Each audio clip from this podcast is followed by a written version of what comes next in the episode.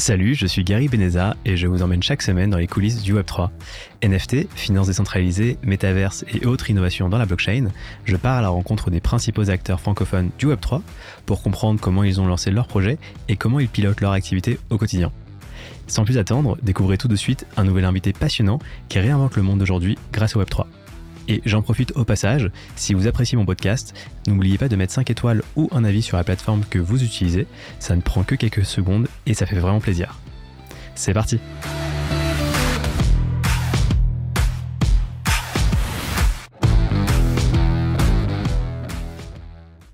Salut Clément, bienvenue dans les coulisses du Web3. Salut Gary, merci pour l'invitation. Avec plaisir. Tu es cofondateur de Ternoa et CEO de Corpsul Corp Labs. Est-ce que tu peux compléter cette présentation en me donnant ton âge, me dire où tu vis et ce que tu as fait avant Ternois? Alors, euh, j'ai 32 ans, je vis à Paris et avant Ternois, j'ai fait un peu plus de 4 ans de conseil en finance, généraliste, aussi bien marché que corporate, et un peu plus de 2 ans de conseil en, transformation digitale avec notamment une spécialisation en intelligence artificielle.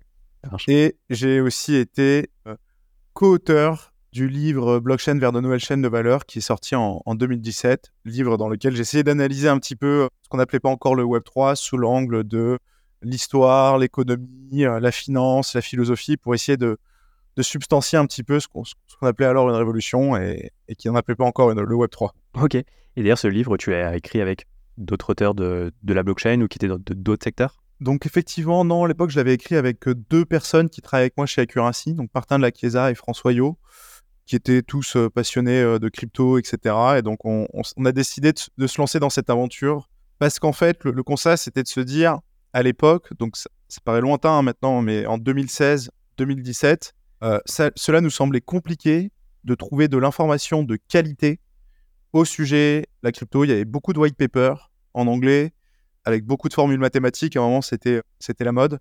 Mais pas forcément de l'information très claire qui permettait de comprendre les choses. Et surtout, c'était en fait des introductions de mots nouveaux, décentralisation, etc. On avait l'impression que les gens annonnaient un petit peu, genre, c'est de la décentralisation, mais sans réellement, on va dire, questionner le concept même de décentralisation, ce qui signifie. Pareil, le, mot monnaie, qu'est-ce que c'est une monnaie? Questionner le sens de la monnaie, questionner le, sens de la monnaie sur l'histoire longue.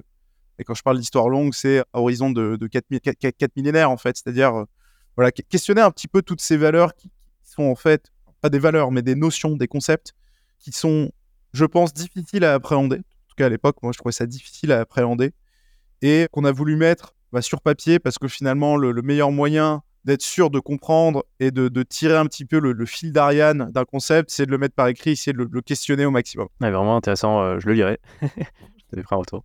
Et hum, pour revenir à Terre comment tu tu as l'idée de créer euh, Ternoa. Alors déjà, est-ce que tu peux rappeler ce qu'est Ternoa et peut-être aussi rappeler euh, ce qu'est le capsule Corp Labs? Ok, alors Ternoa, l'idée c'était de, partir d'un constat qui était de se dire aujourd'hui, nous on avait deux convictions. Un, première conviction que la data privacy va être un enjeu clé de demain. Et on dire le corollaire de la data privacy, c'est la propriété digitale.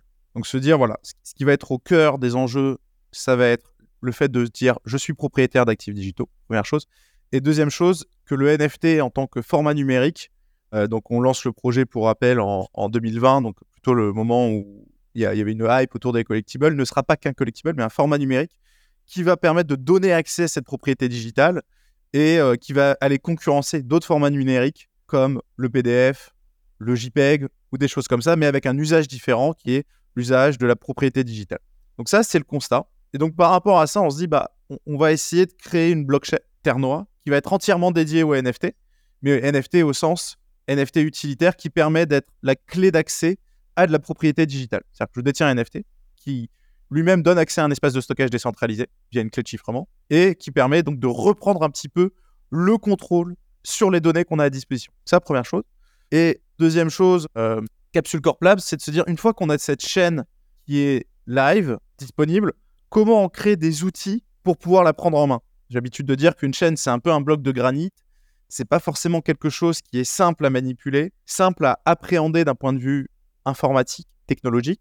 Et donc, du coup, on est obligé de créer des tools, c'est-à-dire des wallets, des indexeurs, euh, qui permettent de prendre en main la chaîne, de pouvoir l'utiliser, et surtout une des propositions de valeur principales euh, de Ternois et de Capsule Corp Labs, qui est en fait le fait d'avoir construit un SDK, donc Software Development Kit, qui permet d'aller développer des applications, des marketplaces, des collections NFT directement en JavaScript, en Unity et demain en Unreal Engine. Donc ça, c'est sur la roadmap R&D.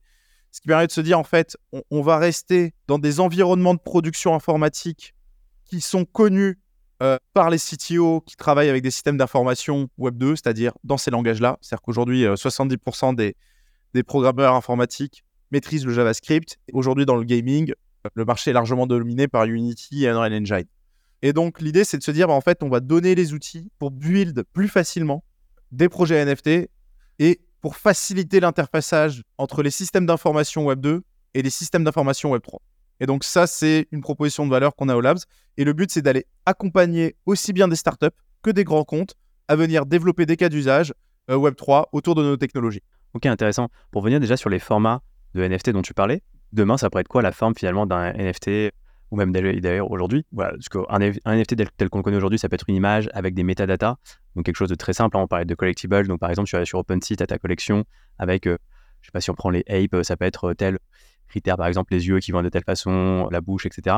Mais est-ce que ça peut être quelque chose de ouais, beaucoup plus complexe, comme ça peut être, je sais pas, par exemple, un, fichier 3D ou euh, vraiment un, document avec des textes euh, Exactement, ça peut être tout. En fait, le, NFT, ça peut vraiment, enfin, ça, ça, peut contenir, en fait, enfin, nous, on le voit comme un contenant, en fait, dans lequel on peut aller mettre n'importe quel type de données.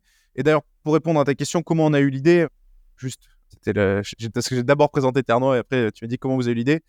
Bah, en fait, à l'origine, c'est, et c'est important de, rendre à César ce qui appartient à César, c'était euh, donc Michael Canu, qui est CEO de Ternois, qui, en fait, lui, travaillait sur des questions de stockage et transmission de la donnée sur le temps long depuis euh, un peu plus de 10 ans. Parce qu'en fait, très tôt, il s'est posé la question de bah, comment je fais pour faire en sorte que ma fille, mon fils, puissent avoir accès à des données, que je puisse les stocker, les sécuriser, indépendamment d'un tiers de confiance centralisé.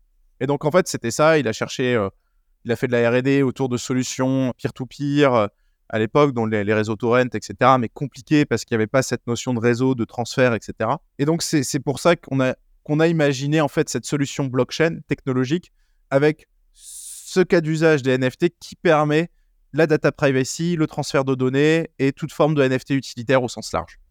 Et alors la première question qui me vient en tête, c'est finalement, à ce moment-là, donc il y avait déjà la blockchain Ethereum, qui était, faut le dire, à ce moment-là, très peut-être saturée. Alors surtout en 2017, moins en 2018, parce que forcément il y a eu le bear market.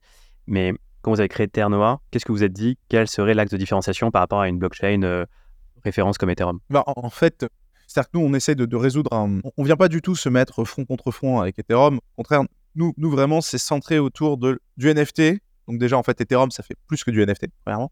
Et deuxièmement, nous, c'est vraiment le NFT utilitaire, pas collectible. Et dans utilitaire, on entend vraiment cette capacité d'aller stocker de la donnée, de la donnée lourde. Or, sur Ethereum, tu peux pas stocker de la donnée. C'est pas, la chaîne n'est pas pensée pour ça. Elle est pensée pour d'autres cas d'usage qui sont tout à fait incroyables, mais qui n'est mais ça coûte trop cher en gaz, etc. C'est pas optimisé. Parce qu'au début, on avait pensé en fait à aller sur Ethereum, faire une sorte de layer day, etc. Mais on, a fait beaucoup de R&D, ce n'était pas possible. Et en fait, on s'est rendu compte qu'on devait être une chaîne à part entière, pensée et optimisée pour ce cas d'usage. Ok.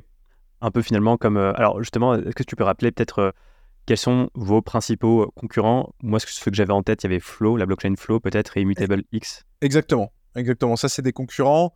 Alors surtout euh, sur des aspects, tu vois, Immutable X par exemple, c'est très gaming. Et comme nous, on a quand même des cas d'usage autour du gaming, oui, c'est un très gros concurrent. Flow euh, également. Donc euh, voilà, c'est un peu nos concurrents. Après, sur des appels d'offres, on est aussi en concurrence avec Tezos, Ethereum, pour, on va dire, des NFT assez basiques. Donc sur, en fait, on va dire, il y, a, trois niveaux. C'est-à-dire qu'il y a le NFT basique, collectible, etc. Donc là, on est en concurrence avec des blockchains généralistes, type Ethereum, Tezos, Solana, etc., qui font déjà du NFT sur des advanced features qu'on a développées, donc c'est-à-dire euh, la possibilité d'aller euh, merger deux NFT ensemble, euh, prendre un NFT, le découper en plein petits morceaux, etc. Donc là, on a des chaînes spécialistes comme Flow et ImmutableX, comme tu as pu le dire. Et enfin, sur les vraiment uniques features ternois, se dire NFT, contenant, stockage de données, transmission de la donnée, l'idée de la time capsule, ça, aujourd'hui, on est les seuls. Ok. Ah, d'ailleurs, est-ce que tu peux rappeler ce que c'est le Time Capsule? Parce que je crois que c'était votre premier use case hein, que vous aviez lancé. Exactement. En fait, c'est toujours plus simple de faire comprendre une technologie en, explicitant, en explicitant pardon, un cas d'usage.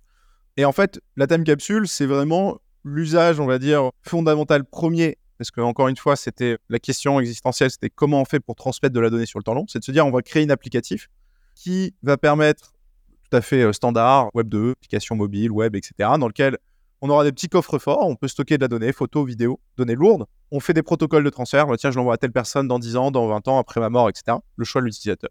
Et la différence, c'est que en fait, personne n'a accès à la donnée hein. C'est-à-dire qu'en fait, et c'est là que je reviens à la propriété digitale, c'est-à-dire qu'en fait, on va vraiment avoir un chez-soi numérique. Et c'est ça la grande différence. De la manière, quand je suis chez moi, en tout cas en, France, c'est un espace privé dans lequel je ne suis pas sur écoute, je peux dire ce que je veux, je le décorer comme je veux. Et, en fait, l'idée, c'est de répondre à travers la telle capsule à ce paradoxe que on accepte que dans le monde physique, il y ait des espaces de propriété privée, le chez-soi, avec des choses qui nous appartiennent. Typiquement, lorsque j'achète un canapé, il m'appartient. Et le paradoxe, à mon sens, c'est que dans le monde et l'espace numérique, on accepte qu'il n'y ait pas d'espace privé. C'est-à-dire que lorsque j'achète un espace de stockage cloud, iCloud, Gmail, Drive, etc., on accepte des conditions d'utilisation, donc on n'a pas forcément conscientisé, dans lesquelles on se dit, en fait, à tout moment, l'acteur peut dire j'ai accès à des données, je peux les lire. C'est-à-dire que ça veut dire que c'est qu'à tout moment, on accepte d'ouvrir la porte si quelqu'un euh, qui arrive en combinaison blanche, qui, qui, inspecte ce qui se passe chez vous. Et à tout moment, on, peut aussi les supprimer. On peut se dire, bah non, bah en fait, on n'est pas d'accord avec ce que vous avez dit sur tel ou tel sujet, on va supprimer vos données. On n'a plus accès à rien. Exemple, mais pas que sur l'espace de stockage.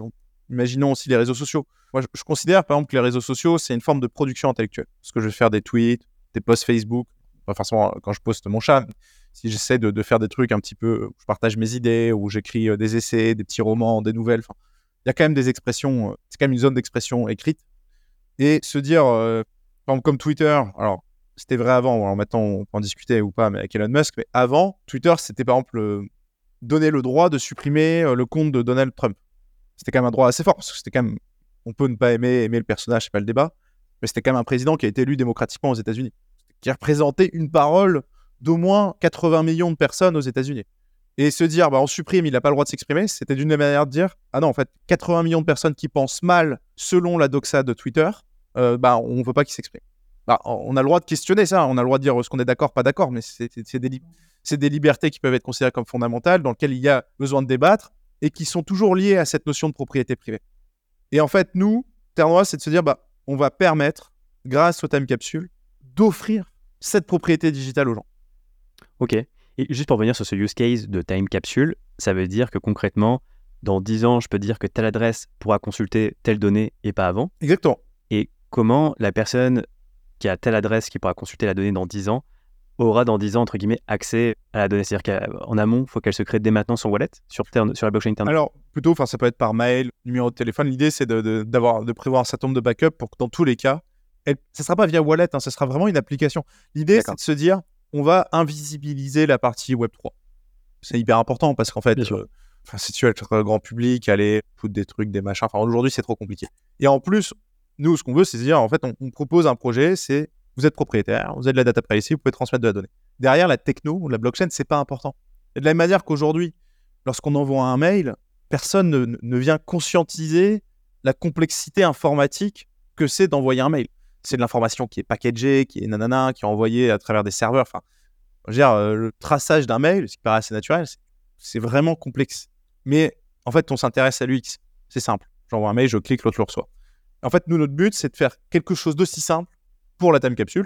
J'ai une application d'habitude, je me connecte, j'ai un login, je regarde je l'envoie à telle personne, l'autre le reçoit.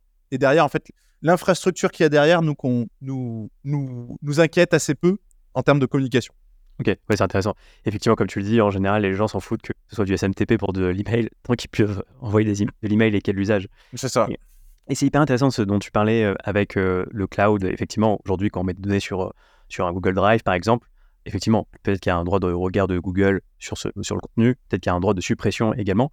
Ça veut dire que demain, peut-être aujourd'hui d'ailleurs, le cas, tu pourras par exemple avoir euh, ton cloud dans la blockchain grâce à Ternoa. Exactement. Tu pourras effectivement euh, gérer euh, ton cloud de manière beaucoup plus. Donc ça veut dire que finalement la donnée que moi par exemple j'upload sur la blockchain Ternoa, mes documents ils peuvent être entre guillemets encryptés, c'est-à-dire vraiment chiffrés, c'est mieux. Chiffrés, ouais, voilà, chiffrés, donc c'est-à-dire que seul moi ou d'autres personnes à qui je donne l'autorisation peuvent les consulter. E-, exactement, c'est exactement ça. Alors du coup, la liberté à un prix, ce sera peut-être chouïa plus cher, mais l'idée c'est pas d'aller foutre les 368 photos du chien à la plage que j'ai pris pendant l'après-midi, mais c'est en fait redonner cette notion d'unicité et de valeur à la donnée. Si demain je meurs, si dans 10 ans, ah, c'est quoi? C'est la question qu'on veut se poser. C'est quoi les 2 gigas données que je veux transmettre? Peut-être les 10, tu vois. Mais c'est quoi? C'est peut-être la photo du chien, c'est peut-être ce moment, cette journée-là, ce petit film de bébé.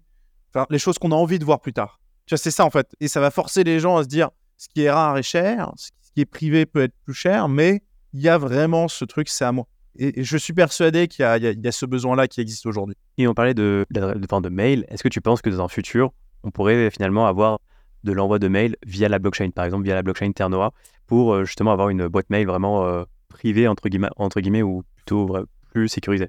Techniquement, aujourd'hui, je, ce qui est cette notion d'instantanéité, donc on pourrait imaginer chiffrer des messages en NFT qui sont envoyés instantanément, oui, mais ça serait quand même assez cher parce que nous, il y a un coût, enfin, un coût, mais mettons 10 centimes, 15 centimes, est-ce que les gens se diraient, euh, ils acceptent de payer 20 centimes pour envoyer un mail pour être totalement chiffré, vu le nombre de mails qu'on envoie par jour, je sais pas. D'accord.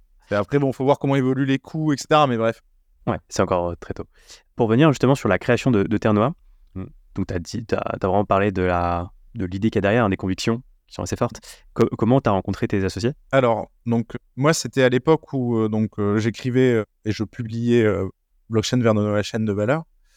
Et en fait, j'étais, on va dire, dans, dans une démarche d'écosystème, c'est-à-dire essayer d'aller rencontrer à la fois des journalistes, des entrepreneurs, des députés, des hommes politiques, enfin voilà, tout ce qui faisait un petit peu le, petit monde du Web3 à l'époque. Et euh, donc c'est dans ce contexte que j'ai pu être contacté directement par Michael, euh, que j'ai quitté monté à Paris euh, pour d'autres raisons, que j'ai pu rencontrer. Donc du coup, on a, eu la chance de matcher assez rapidement. Donc c'était des personnes que je ne connaissais pas du tout qui, sont rentrées en contact avec moi. Et en fait, on a décidé de lancer l'aventure parce qu'il y a eu ce, match en termes de, vision, de, complémentarité aussi des, profils. En fait, la, difficulté quand on est entrepreneur venant plutôt d'un monde d'école de commerce, etc., c'est trouver des développeurs, c'est-à-dire des, personnes qui sont en capacité de penser les architectures IT, de les mener à bien. Et donc, euh, moi, ça a été ça, en fait, aussi le match, le match des compétences. C'est-à-dire euh, quelqu'un plus aspect techno, marketing, etc., et moi plutôt business, etc. Ok. Et vous avez ensuite euh, été d'autres associés Vous étiez que tous les deux au début? On est, Alors, on était cinq au début. Vous étiez cinq, ok. Et Martin, en fait, au début, j'ai rencontré Michael et après, j'ai pu rencontrer les trois autres, donc Martin, Michael, Martin, pardon, euh, Valentin et Benjamin. Et quand vous aviez votre Dream Team, comment vous y êtes pris pour créer Ternoa? Ça a été quoi un peu les premières grandes étapes? Alors, les, on va dire, bah, c'était donc il faut se replacer dans le contexte de l'époque. On a l'impression qu'on parle du Moyen Âge, mais c'était en, on a véritablement start en octobre 2020 et on sortait quand même d'un très très long bear market qui avait débuté, on va dire, début 2018, donc deux ans, où en fait toutes les valeurs étaient euh, complètement à plat qu'il n'y avait pas de mouvement et qu'il y avait euh, moins de, hype clairement autour de ça. Et je ne sais pas pourquoi, on a eu de la, on s'est dit bah on va le faire et on va relancer une ICO. Ce qu'il faut savoir, c'est comment on fait. On lance notre ICO, il n'y en avait plus en France depuis deux ans et demi les gens nous disaient, quelques experts du secteur que j'avais pu sonner, ils disaient, vous êtes fous. L'ICO, c'était 2017, quoi. C'était, c'était l'époque où on mettait n'importe quoi sur un white paper, on levait 5 millions. C'était un peu euh, une sorte d'exubérance irrationnelle, pour reprendre les, termes d'Alan Grispan. Mais là, on se dit, bah, deux ans et demi après, pas d'ICO en France. On dit, bon, on y va, on va faire une ICO. Il y a ce projet, il y a, on va aller attaquer sous l'angle de la table capsule. On avait de la chance aussi, euh, euh, voilà, d'avoir euh, dans nos réseaux personnels, notamment Michael, euh, un certain nombre d'influenceurs de premier plan en France, comme Asher, Cryptomatrix, Journal du Coin, etc. Et donc, on a pu mettre en place cette ICO. Et en fait, très rapidement, on a eu de l'attraction communautaire. L'expliquer, le pourquoi du comment, je pense que c'est parce qu'on communiquait sur quelque chose qui touche les gens. La transmission, la donnée, la data privacy, le NFT, c'était quelque chose qui, voilà, qui, a pu toucher. Donc en fait, on a, c'est marrant parce que dans l'ordre, on a fait les choses un peu en inversé par rapport à une startup. C'est que d'habitude, on doit d'abord convaincre des fonds et ensuite convaincre euh, les consommateurs. Nous, c'est l'inverse. On a d'abord eu une énorme traction communautaire sur les, sur les réseaux sociaux, les lives qu'on a fait, et on a lancé cette levée de fonds qui nous a permis en trois mois de rassembler 1,2 million d'euros auprès seulement de la communauté et à, travers l'achat de tokens et sans publicité en plus. Vraiment, c'était juste comme ça du bouche à oreille, on rassemble quelques personnes, etc. Et en fait, derrière, on se dit, mais attendez, et, là, on était quand même en position de force pour aller voir des fonds. Voilà, dire, attendez, le projet, il y a trois mois, il n'y avait rien. Là, on a 1,2 million dans les caisses. On a déjà 50 000 followers, des gens qui attendent le produit, qui ont été convaincus. Et donc, en fait, c'est une bulle, une boule de neige, quoi. C'est-à-dire que ça se rassemble, ça augmente. Et donc, du coup, on a pu faire entrer des fonds. On avait un peu plus de capital à déployer. Donc, on a levé euh, à peu près sur le cycle d'ICO, introduction, etc., un peu moins de 5 millions de dollars. Ce qui nous a permis de financer les équipes, de se structurer, de continuer à avancer, etc., d'investir sur la tech. Et là, aujourd'hui, bah, ça fait un peu plus de deux ans et demi qu'on est sur le projet. On a investi environ 15 millions dans, en travers le Labs et la chaîne pour faire de la R&D et avoir des produits qui vont être opérationnels entre S1 de cette année. C'est-à-dire que l'application Time Capsule qui avait été imaginée il y a deux ans et demi va être commercialisée. S1 de cette année, la date je ne sais pas exactement. La blockchain est livrée avec toutes ses features S1 de cette année. Et il y a des dApps qui sont déjà en train de tourner. Donc en fait, euh, voilà, ça y est, là on est live, il y a des cas d'usage qui sont créés et euh, la R&D a bien, mené a bien été menée à bien. Ok, donc premier semestre, là, vous allez lancer pas mal de, fonctionnalités. Pour revenir sur ce que tu disais, en fait, vous avez réussi à lever auprès de la communauté donc 1,2, euh, 1,3 million d'euros sans avoir développé quoi que ce soit. C'est après, une fois que vous aviez levé, que vous avez pu commencer à développer. E, exactement. En fait, c'est ICO, c'est un mot compliqué. En fait, c'est du Kickstarter. ouais, exactement. Si tu, connais les jeux de société, par exemple, euh, si tu joues, bah, il y a plein de Kickstarter de jeux de société où en fait tu vas présenter ton jeu. Regardez, j'ai une nouvelle idée de jeu de société. Tu présentes un peu le gameplay, tu fais une vidéo. Et derrière, tu vas lever. Attends, les jeux de société, il y en a, ils lèvent entre 800 000 et 5 millions d'euros. Hein. Les, gros jeux de société à succès. Fait, les gens se disent bon, bah, j'achète, enfin, je mets un petit ticket pour avoir le jeu livré en premier. L'ICO, c'est un peu ça. C'est du Kickstarter sur la tech startup. Ouais, complètement. Tu parlais justement de la commercialisation de Time, de time Capsule. Et auprès de qui? Auprès des consommateurs ou auprès d'entreprises ou les deux? B2C aujourd'hui. Et euh, on va dire l'application en tant que telle, mais après le concept, il est décliné. Donc là aujourd'hui, on travaille avec les notaires de France pour permettre de, créer une solution blockchain sur Terre Noire qui va permettre de transmettre le patrimoine numérique. Ok, intéressant, parce que c'est que les use cases auxquels on peut penser, voilà, c'est vraiment la transmission, donc euh, ça peut être de l'héritage, par exemple, numérique, dire, ok, à mes enfants, je veux transmettre, je sais pas, tel euh, souvenir, etc. C'est peut-être, est-ce qu'un testament pourrait, par exemple, aurait une valeur légale qui était encapsulée dans Time Capsule bah, qui est, de savoir, mais en tout cas, euh, si c'est chez les notaires, oui. Après, euh, je ne sais pas si ça fait valeur. Donc, tout ça, c'est des questions qu'il faudrait euh, creuser. Parce mmh. En tout cas, il y a un transfert de propriété via blockchain quand tu transfères un NFT avec une donnée à un autre. Ça, c'est une certitude. Après, quelle est la valeur légale de ça Je ne sais pas. Pour revenir sur, sur cet ICO, j'imagine que vous avez lancé un, oui, un token hein, qui s'appelle le CAPS. Exactement. Et finalement, bon, comme pour n'importe quelle blockchain, c'est un, token classique hein, qui permet de, après, payer les frais de transaction. Exactement.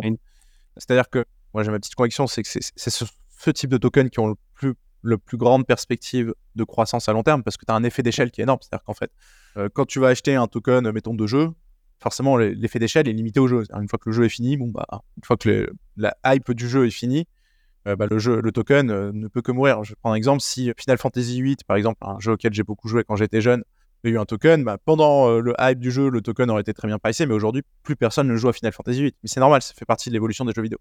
Là où sur les blockchains Layer 1, il y a un effet d'échelle important. C'est-à-dire qu'en fait, bah, tu vas peut-être Final, il y aura Final Fantasy VIII, tel jeu, tel jeu, il y aura tel projet avec les notaires. Donc en fait, chaque startup, chaque DApps va générer des transactions et va générer de l'attraction euh, acheteuse sur ton token parce qu'il y a une utilité. Et donc du coup, les effets d'échelle sont plus importants puisque à chaque fois que tu attires des, des DApps, tu vas donner plus d'utilité à ton token. L'image que je donne souvent pour comprendre ce que c'est euh, une chaîne, faut penser que c'est un business d'infra, infrastructure. D'accord? Donc en fait, nous, on construit une autoroute. Très bien. Et derrière, on dit, bah, on a créé un token qui n'est pas une crypto-monnaie, parce que je n'aime pas le, terme monnaie, c'est misleading, c'est plutôt une commodité, matière première. C'est-à-dire que pour pouvoir accéder à cette infrastructure, donc cette autoroute, tu es obligé d'avoir du pétrole. D'accord? Donc nous, on a créé du pétrole et l'infra. Et maintenant, le Labs, ça va permettre à des gens de construire des voitures qui vont bien se câbler sur l'autoroute et qui utilisent le pétrole. Donc plus il y a de voitures qui vont sur l'autoroute, plus il y a de pétrole qui est consommé, et donc plus il y a une valeur croissante de ce bien. Pourquoi? Parce que derrière, c'est la théorie économique classique, c'est-à-dire que lorsque tu as une quantité de biens finis, une matière première, ce qui est le cas de notre token, donc nous, il est en quantité finie, 2,5 milliards de tokens ont été mis, il n'y en aura pas d'autres, et que tu as une demande croissante pour ce bien, bah forcément le, le prix de ce bien doit augmenter. Donc c'est ça qui est intéressant en fait. Ouais, j'imagine qu'il y a aussi l'effet de réseau, c'est-à-dire que plus il y a d'utilisateurs. Et oui, et plus, plus il y a de voitures, plus il y a du, donc voiture égale apps, plus tu as une demande croissante pour ce bien et donc plus il augmente. Ok.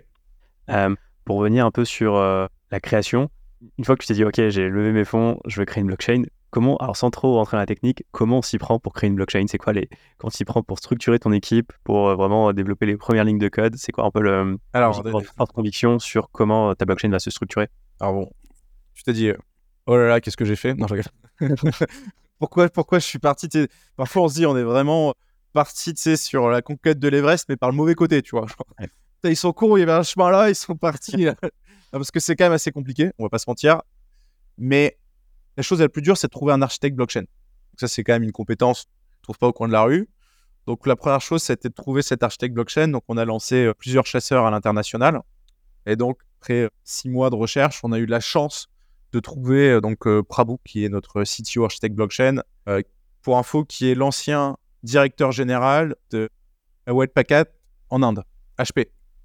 Donc voilà, quelqu'un qui avait quand même 2500 personnes sous ses ordres pour développer des, produits informatiques. Donc quelqu'un qui a priori maîtrise plutôt bien les sujets tech. Surtout qu'en fait, on, petite parenthèse, ce qui est intéressant, c'est de se dire en fait, on parle beaucoup d'architecture, mais l'Inde, en fait, depuis les années 90-2000, il y a beaucoup de banques européennes, occidentales, qui sont allées délocaliser en fait la gestion des back-office en Inde. Mais quand on dit back-office, on dit euh, back-office, en c'est l'infra, quoi. L'infra, c'est-à-dire que le langage bas niveau. Et, donc, du coup, forcément, les, Indiens, les, ingénieurs indiens, ils ont pu monter vachement en compétence sur cette partie infra, euh, couche basse, langage bas niveau, etc. Et derrière la blockchain, euh, moi, j'ai pour, habitude de dire que c'est un mot compliqué, mais il faut juste dire que c'est une organisation de serveurs un peu différente euh, qui permet de faire apparaître des nouveaux cas d'usage, en l'occurrence, la propriété digitale. Mais à la fin, c'est un business d'infra. Et donc, forcément, bah, tu vas voir les, les personnes les plus compétentes, c'est-à-dire les ingénieurs indiens, qui ont construit les infra web depuis 15 ans. Et donc, du coup, on a eu la chance de trouver ça. Et donc, c'est en s'appuyant sur lui et la vision qu'on avait de la vision fonctionnelle, on va dire, du cahier des charges, qu'on a pu construire cette roadmap de delivery de blockchain. Et puis, du coup, euh, Prado, il est venu en France, à Paris ou non, ah, non, non, alors nous, on est en organisation de travail entièrement décentralisée et 100% en télétravail. Ok. Donc, tout le monde chez soi, pas de bureau, et, euh, et donc, du coup, des équipes qui sont un petit peu, euh, on va dire, un peu partout à l'international, puisqu'on a un tiers des, des effectifs qui sont entre l'Inde, euh, le Brésil, euh, les États-Unis, l'Allemagne, l'Espagne. Donc voilà, on couvre un petit peu tous les territoires et en France également tous les territoires, puisqu'on a des équipes à Menton, Antibes, Lyon, Metz, Lille, Biarritz. Ok. Et c'est hyper intéressant. Donc, c'est vraiment autour de lui que vous avez vraiment euh, structuré, on va dire, la partie blockchain technique. Et, et ses équipes de développeurs, et Michael en lead, qui, qui, lui maîtrisait aussi la vision archi. Pour revenir sur les fonds levés, je crois que vous avez fait une levée de fonds en 2022 aussi. Exactement. une grosse levée. Est-ce que tu peux en dire un peu plus? On a levé donc 7 millions d'euros, 5 en equity, 2 euh, en token à peu près, au niveau de Capsule Corp Labs. Donc c'était une ouverture du capital. Et donc on, a eu de la chance de, pouvoir euh, convaincre Omnes Capital euh, d'investir. Donc nous on était très heureux de, pouvoir ouvrir notre capital auprès de, son investissement pour à minima deux raisons qui me tenaient à cœur. Un, c'est aujourd'hui le, plus gros fonds français spécialisé en deep tech. Donc c'est-à-dire qu'ils ont l'habitude d'avoir des cycles longs de R&D, de commercialisation. Donc, c'est pas un produit SaaS classique où finalement euh, l'aspect tech est assez, assez rapide à mettre en place, qui nécessite assez peu de R&D, et c'est simplement ton, ta capacité à avoir un go-to-market qui va importer. Là, on est vraiment sur eux par rapport à d'autres participations comme l'ordinateur quantique ou de la recherche en, en médicaments. On se dit, bah attends, il y a 2, 3, 4 ans de R&D à prévoir pour construire des socles qui derrière peuvent être commercialisés. Et c'est ça qui est agréable, c'est pouvoir travailler avec un fonds qui a l'habitude de ces cycles longs de production, avec une intensité capitalistique au niveau de l'investissement qui est forte, mais pour arriver derrière des effets d'échelle qui peuvent être très importants. Et deuxième chose, c'est au-delà de donc, cette compétence, on va dire, parce que l'avantage c'est quand tu travailles avec un fonds euh, très professionnel, bah, ils vont te donner des, des, conseils, tu vas pouvoir challenger des choses. Eux, ils ont déjà fait ça 100 fois, donc ils savent ce qui fonctionne, ce qui fonctionne pas, et donc ça te permet d'avancer beaucoup plus sereinement dans ta prise de décision. Première chose. Et deuxième chose, ils sont aujourd'hui backés par le, crédit agricole. Et donc, en fait, c'est réellement l'épargne des Français qui réinvestit par Omnes dans la tech. Et donc, ce qui fait qu'on est la seule blockchain française, il y en a d'autres, mais la, plus grande, puisqu'on est à capital français, basé en France, et avec des fondateurs français. Pour venir maintenant sur la partie consulting, hein, je crois que vous faites aussi du consulting pour des boîtes hein, qui veulent, j'imagine que c'est plus des boîtes traditionnelles. Exactement. L'idée, c'est de se dire, en fait, c'est compliqué d'aller dire à quelqu'un achète de la blockchain ou achète des NFT. Et donc, en fait, le produit d'appel, c'est du conseil en stratégie. On va aller dans réaliser des, des, workshops d'idéation. En général, trois semaines, c'est ce qu'on considère le bon délai pour arriver à des, cas d'usage. Donc, c'est alors il y en a qui, qui veulent un petit peu d'initiation au Web 3, donc on peut faire ça, rapidement. Et derrière, c'est très vite de, mettre en condition bah, redécomposer une chaîne de valeur d'un client, euh, comprendre quels sont ses enjeux stratégiques, que ce c'est aller parler tel type de population, euh, les plus jeunes, se donner telle image, euh, améliorer la, traçabilité, faire la supply chain, enfin essayer de comprendre le besoin client. Mais ça, c'est de, on va dire, c'est, la démarche en conseil en stratégie assez classique, parce que moi j'ai, eu de la chance d'en faire dans le passé, pour ensuite essayer d'identifier des cas d'usage à valeur qui le permettent d'aller derrière dire ok bah en fait ce cas d'usage permettre de répondre à un vrai besoin que j'ai et derrière donc la spécificité nous en tant que cabinet de conseil c'est que on est derrière on a la capacité d'aller intégrer avec des équipes de développeurs, du X, de designers, jusqu'à la commercialisation. Donc et vraiment, on maîtrise toute la chaîne de valeur de, bout en bout. Ouais, et pour la, partie démocratisation, de toute façon, j'imagine que c'est vraiment un must-have d'avoir vraiment cette partie consulting. Euh. Exactement. C'est plus un, produit d'aval parce que c'est quand même le, moyen le plus simple euh, de mettre, de pouvoir communiquer avec des grands groupes, des corporates, de leur dire, attendez, on va faire nos, plutôt que de vendre tout de suite un produit, dire, attends, apprends à nous connaître, euh, nos méthodes, comment on travaille, etc., pour ensuite vouloir ou pas travailler, continuer à travailler avec Et pour la partie consulting, on parle bien de Capsule Corp Labs. Exactement. C'est de toute façon la partie implémentation de la chaîne, c'est Capsule Corp Labs. Ok. Pour venir aussi sur euh, bah, les clients avec lesquels vous travaillez, est-ce que tu peux donner quelques use cases peut-être? Bien sûr. Donc des, use cases qui sont aujourd'hui publics. Donc on, donc on travaille avec les notaires de France, comme je l'expliquais. Donc euh, l'idée c'est vraiment d'aller créer euh, une web application avec des coffres forts numériques dans lequel on peut transférer du patrimoine. Ça, ça va sortir récent. On travaille avec euh, une maison d'édition de jeux vidéo de renom en France, avec un jeu euh, notamment qui a plus de 1,6 million de joueurs pour aller intégrer des NFT in-game en Unity, ce que je t'expliquais. Donc, c'est-à-dire que les gens vont pouvoir avoir une marketplace dans le jeu, cliquer, les acheter, les revendre, les échanger, avec une vraie utilité dans le jeu, un vrai avantage. Donc, c'est pas simplement un NFT collectible, mais ça va vraiment avoir un truc dans, le jeu, un impact au niveau du gameplay, etc. Euh, on travaille aussi avec, euh, donc là c'est public, avec Tap Nation, qui est donc la troisième plus grande maison d'édition des jeux vidéo française sur le segment de l'hyper casual mobile. Et donc là l'idée c'est d'aller euh, intégrer donc notre token, le CAPS, à leur mécanisme de jeu. Donc en fait dans les leaderboards, tu vas pouvoir, les premiers vont pouvoir avoir un petit peu de reward dans notre token, etc. Donc ça ça va être hyper intéressant on, travaille, on a pu travailler également avec une société de, boxing cadeau, donc qui imagine des cas d'usage autour des NFT. Donc voilà, enfin, on, a encore d'autres, mais alors je peux, peux pas tous en parler parce qu'il y en a qui sont pas encore sortis, qui sont confidentiels, mais voilà un petit peu le type de, clients qu'on peut avoir, sachant que sur l'année dernière, on a accompagné une vingtaine de clients à peu près, dont des startups aussi. Donc je peux parler exemple de Mafia Foot, donc qui est un jeu que je trouve hyper intéressant, qui me rappelle les jeux que je jouais quand j'étais un, peu plus jeune. Vous savez, les, jeux style Tycoon, vous savez, où on doit faire son zoo, son machin, etc. Eux, ils font une sorte de tikkun de football, donc on va faire son centre d'entraînement, sa piscine, etc. Et derrière, ça va permettre de générer des footballeurs, donc une équipe, et euh, d'aller faire des, des, des, des, matchs contre d'autres personnes online. Donc ce qui est bien, c'est qu'il y a le côté tikkun, il y a le côté gameplay euh, où tu vas jouer contre d'autres personnes, le côté compète, et tous les assets in-game sont des NFT. Et donc ça, c'est un super projet. Quoi. Pour ces projets, j'imagine qu'ils sont tous à chaque fois blockchain agnostique, c'est-à-dire qu'on peut te challenger ah non, moi de base, je voulais être sur Ethereum, ou au contraire, ils ont un avis sur la question? En général, ils, sont... ils ont plutôt un avis sur la question, les projets, et donc nous, l'enjeu, c'est de les convaincre de choisir Terre Noire, mais après, on fait aussi des projets sur d'autres chaînes. Par exemple, on avait fait euh, le Mint de 20 Mint, l'émanation Web3 de 20 minutes, euh, et donc ça, on l'avait fait sur Ethereum parce que nous, le but, c'est d'aiguiller nos clients vers la meilleure solution. C'est-à-dire qu'on on est lucide sur ce qu'on est et ce qu'on n'est pas.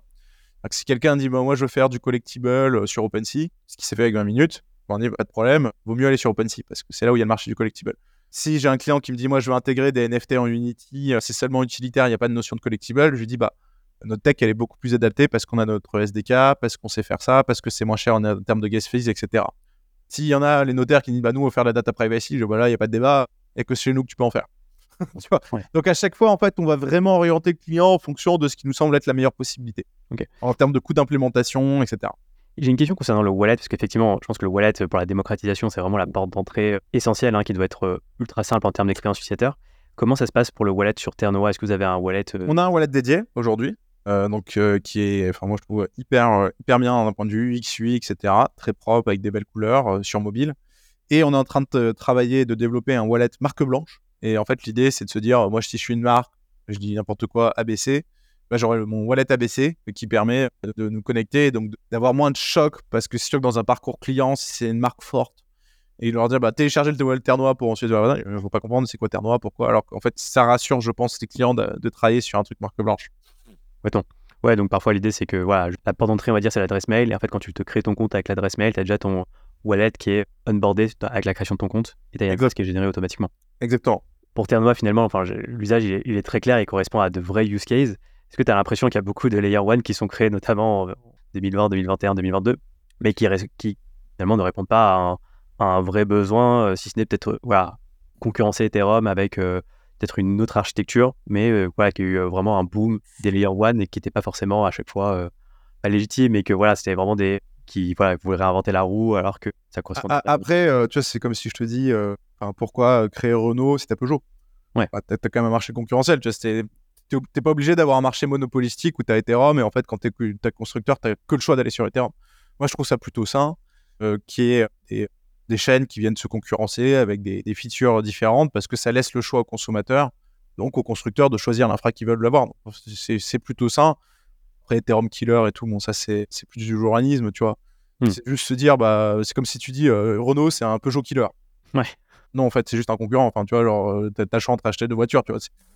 C'est pas être un killer, c'est juste dire, bah, j'ai une proposition de valeur différente. Euh, moi, je suis par exemple en contact avec encore une fois, je suis lucide sur ce qu'on est, ce qu'on n'est pas. On, voilà, dans la taille d'une grosse PME française, bah, nous, on peut adresser toutes les PME françaises qui n'ont pas forcément accès à Consensus, Nomadic Labs. Enfin voilà, il y en a, ils ont besoin d'accompagnement. Tout le monde a son marché, tout le monde a sa taille de marché. Il y a un marché qui est assez fragmenté, qui est mondial. Nous, on a quand même une grosse présence en France, on comprend les codes. Enfin voilà, il y a tout un tas de choses qui permettent de me dire, bah, s'il y a de la place pour plusieurs acteurs, alors peut-être que dans le futur, il y, a un, il y aura un moment de concentration, etc. Ça, j'en sais rien. Mais euh, non, moi je trouve que voilà, une blockchain. Enfin, moi aujourd'hui, je suis très fier d'avoir une, créé une blockchain après deux ans avec qui a déjà une petite dizaine d'applications. Notre objectif, c'est de monter à 200, puis à 500, puis à 1000 applications qui tournent dessus. Et jamais dire qu'on a un Ethereum killer, c'est pas du tout ça. C'est bah, on, est simplement sur un marché et on essaye de, de tirer notre épingle du jeu, quoi. Et comment vous attirez d'ailleurs les, les, nouveaux projets? C'est vrai qu'il y a beaucoup de fondations blockchain, par exemple, qui font des grant mmh. programmes. Hein, donc c'est vraiment. Euh, bah, encore une fois, tu vois, je c'est facile. Enfin, tout le monde euh, les graines de programme, c'est pour le tier one. Enfin, C'est-à-dire que, oui, en fait, grosso modo, c'est euh, le marché euh, capitaliste et libéral va surpondérer le top 0,1%. C'est-à-dire, dans le football, c'est vraiment ça. Kylian Mbappé va prendre 30 millions d'euros par an. Par contre, l'attaquant qui joue au RC Strasbourg, un peu moins. Non, mais tu vois, c'est-à-dire qu'il y, a toujours et tout le monde n'est pas 0,1% en fait. Faut, faut bien, tout le monde n'est pas le 0,1% projet qui va avoir 300 millions de graines de Immutable ou de Nomadic Labs. Ça va être les super projets, les grands comptes.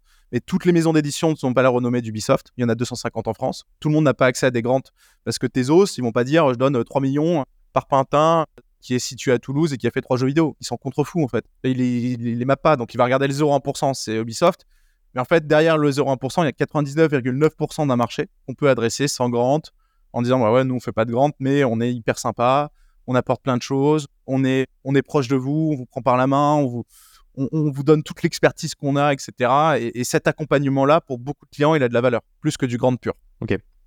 Et j'imagine que l'argument aussi Made in France, est-ce que pour les projets français, ça a vraiment. Malheureusement, non. Non. Ça, c'est un truc, ça compte pas du tout. Euh, les, gens, euh, les corporates, non. Alors, c'est pour ça, moi, je, suis toujours étonné parce que on parle de, Made in France, de jamais rater la, tech. Bon, bah, nous, on a une blockchain française, mais c'est pas du tout un argument. Les gens préfèrent, les grands corporates préfèrent euh, largement aller sur, parfois sur d'autres chaînes. Donc ça, rentre très peu en compte. Alors qu'on pourrait questionner le RSE de tout ça. Donc, parce que le RSE, alors super, on parle souvent. Oui, alors Ethereum, c'est du proof of stake, euh, très bien. Mais le RSE, c'est pas que de la consommation, c'est où sont payés les impôts, est-ce qu'on travaille à l'effort national, est-ce qu'on crée de l'emploi, etc. est-ce qu'on respecte aussi euh, au niveau des contrats de travail un certain nombre de choses? C'est largement en fait euh, le plage. Et moi, je trouve ça dommage qu'en fait le côté RSE soit mis de côté dans le choix des chaînes par les grands corporates. Mais bon, c'est un autre débat. Ouais. Et pour revenir sur les, applications, finalement, pour récapituler, les, les applications, c'est un peu comme finalement euh, sur, sur l'App Store. Hein, as, on va dire l'équivalent en fait du téléphone, enfin l'iPhone, c'est la blockchain. Et après, tu as des développeurs qui construisent après des applications dans le but de gagner de l'argent. Est-ce que tu peux donner d'autres exemples d'applications? Moi, j'étais tombé sur une qui s'appelait euh, Secret NFT, par exemple. Est-ce que tu peux en dire un peu plus là-dessus? La marketplace? Ouais. Ah bah en fait, alors ça, c'est mort. Alors ça, c'est le truc rigolo euh, dans, la blockchain, c'est que c'est un monde open source, etc. Donc tout le monde peut en autonomie construire. Et en fait, nous, il y a, des équipes de développeurs euh, qui se sont dit, on aime bien les features de cette blockchain, on va aller construire une marketplace en utilisant les SDK, les, fonctionnalités de la chaîne. Et donc en fait, c'est vraiment un projet ad hoc qui n'a pas du tout été accompagné par le Labs, etc., qui est venu se construire. Et l'idée, c'est construire une, une marketplace plutôt orientée collectible, un petit peu à la OpenSea. Donc bah, tant mieux s'il y a des, gens qui s'approprient notre techno et qui décident de faire ça en autonomie. Quoi. Ouais, top. Effectivement, j'imagine que aussi, bah, pour que la blockchain Ternoa puisse grandir, il faut qu'il y ait une adoption de la part des gens à l'échelle macro. Quoi. Ouais, avec une marketplace de NFT, j'imagine que c'est quelque chose de façon en plus mm. essentiel. Est-ce que tu peux m'en dire un peu plus peut-être sur les échecs que vous avez, euh, auxquels vous avez fait face jusqu'à maintenant? Mmh.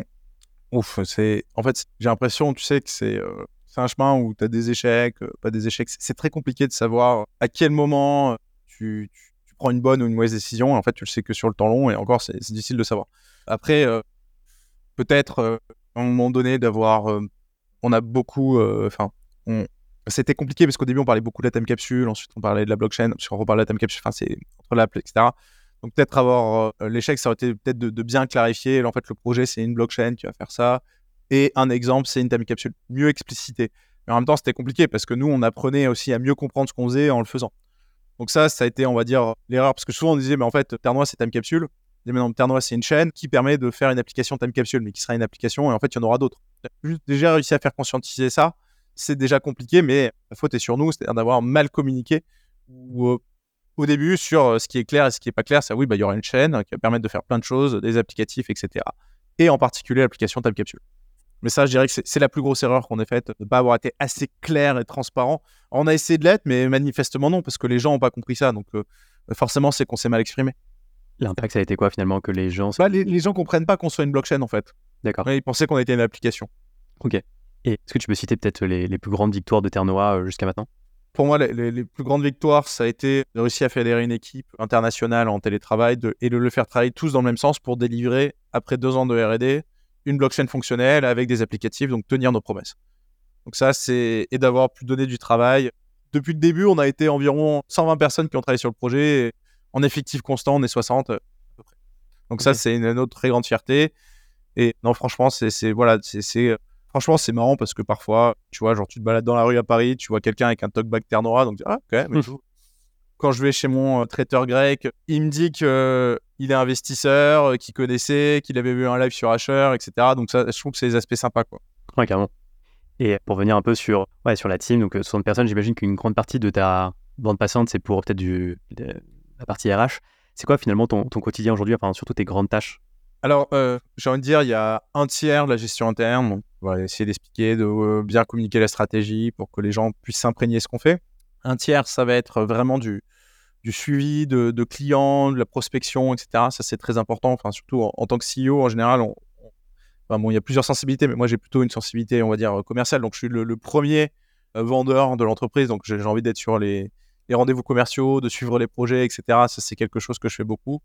Et après, il y a beaucoup aussi euh, affaires publiques, investisseurs. Donc, euh, discuter avec des fonds, comprendre la situation de marché, discuter avec des des personnages euh, politiques, euh, journalistes, tout ce qui est monde extérieur, on va dire représentation en général. Quoi. Top. Euh, je te propose de conclure, Clément. Ouais, avec tu plaisir. Peux dire un peu plus peut-être sur les prochaines actualités de Ternois? On devrait sortir, donc je ne pas dire de date, etc., mais l'application Time Capsule tant attendue et qui nécessitait le développement de la chaîne. Donc voilà, ça c'est quelque chose de très fort. Et bientôt aussi le jeu vidéo de plus d'un million de joueurs qui aura ses NFT utilitaires Unity qui seront les premiers en France. Donc ça, ça va être un, avec une vraie utilité in-game. Donc voilà, un vrai moment. Magnifique. Et une dernière question, ce serait quoi le conseil que tu donnerais à quelqu'un aujourd'hui qui veut lancer un projet dans le Web3 euh, Faut rester bien accroché. ouais, je pense c'est un bon conseil. Super, bah merci beaucoup Clément, c'était un plaisir. Merci à toi. Et voilà, c'est déjà la fin de l'épisode. Merci de l'avoir suivi jusqu'au bout. J'espère qu'il vous a plu. Dans tous les cas, je suis preneur de vos feedbacks. N'hésitez pas à me faire des retours sur LinkedIn ou par mail. Mon adresse est dans la description de l'épisode. Et si vous pouvez noter mon podcast sur Spotify ou Apple Podcast, je vous en serai vraiment reconnaissant. Ça ne prend que quelques secondes et ça m'aide à faire connaître mon podcast au plus grand nombre. Je vous dis à la semaine prochaine pour un nouvel épisode.